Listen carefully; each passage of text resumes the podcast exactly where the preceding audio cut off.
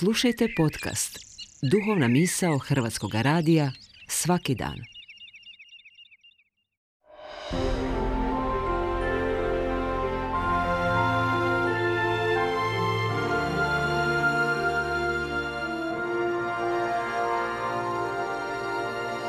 Duhovna misao. Urednica je Blaženka Jančić.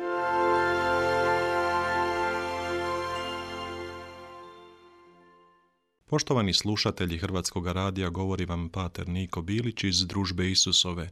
Ivan Krstitelj ušao je u povijest mnogih naroda, pa je tako i kod nas. Stoga svima koji danas slave, od srca želim sretan imendan. Ivan je poseban i ostaje uzor snažnoga vodstva. Nije on u mekušasto odjeven, niti je trska koja se na vjetru ljulja. Strogo traži odbacivanje zloga načina života i popravak – Zakon i proroci, cijeli stari zavjet prema Kristovoj pouci vrijede sve do Ivana, a Ivan je više od proroka. Od svih učenika Kristovih koji su pozvani ići za učiteljem i slijediti ga, Ivan se razlikuje, jer po nebeskoj odredbi on ide ispred, pred njim pripravlja put. Dugim pustinjačkim životom i junačkim javnim djelovanjem pokazuje da valjano izvršava svoje poslanje. Prema Gabrielovim riječima, trebao je od majčine utrobe biti ispunjen duhom. To se i dogodilo kad je Marija posjetila Elizabetu u blagoslovljenu stanju. Trebao se suzdržati od svakoga opijanja. To je učinio hraneći se isposnički, odjevajući se asketski. Vjerodostojan okuplja mnoštvo onih koji su spremni ispovjediti svoje grijehe i uroniti u vode svete rijeke, obratit će se oni Bogu svome. Trebao je Ivan doći u duhu i sili proroka Ilije da pomiri roditelje i djecu i to je učinio. Prema Kristovim riječima, najveći je među onima koji još nisu primili krštenje u vodi i duhu svetome za naše doba, kad na brzu ruku želimo mnogo toga postići i skloni smo umjetnim rješenjima i show biznisu od prve mladosti, Ivan je svojim odrastanjem u povučenosti opomena i primjer. Sve od dječačkih dana on je u pozadini i javno će nastupiti tek onda kad ga pohodi Božja riječ.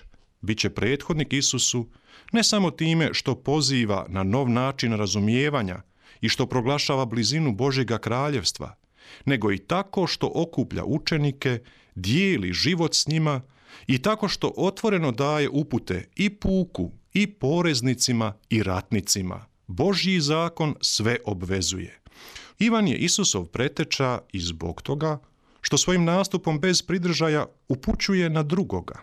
Kad svijet pun očekivanja misli da je on Mesija, on se ni tren ne zadržava u slasnim osjećajima i lukavim planovima, nego jasno upozorava da dolazi jači. Slično će Isus učitelj dosljedno upućivati na oca. Od njega sluša i to govori. Kod njega vidi i to čini.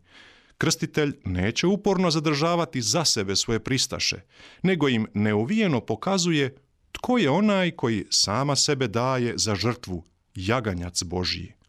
Unatoč tome, hramski svećenici, pismoznanci i narodni upravitelji neće se, nažalost, usuditi dati odgovor je li Ivanovo krštenje od neba ili od ljudi. Najdraže nam je kad ustanovimo da je Ivan Isusov prethodnik i u pouci o molitvi. Prema evanđelju, učenici mole Isusa da ih nauči moliti kao što je Ivan svoje učio. I tada na svijet dolaze riječi koje će ujediniti svu djecu Božju u molitvi Ocu. Oče naš. Ima to svoje dublje razloge. Upravo kad je Isus primio Ivanovo krštenje, prvi put su pred svima odjeknule božanske riječi s neba, tako da ih svi mogu čuti.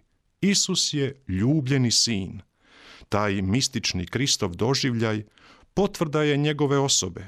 On vidi i zna da je odabranik, da je radost i milina očeva.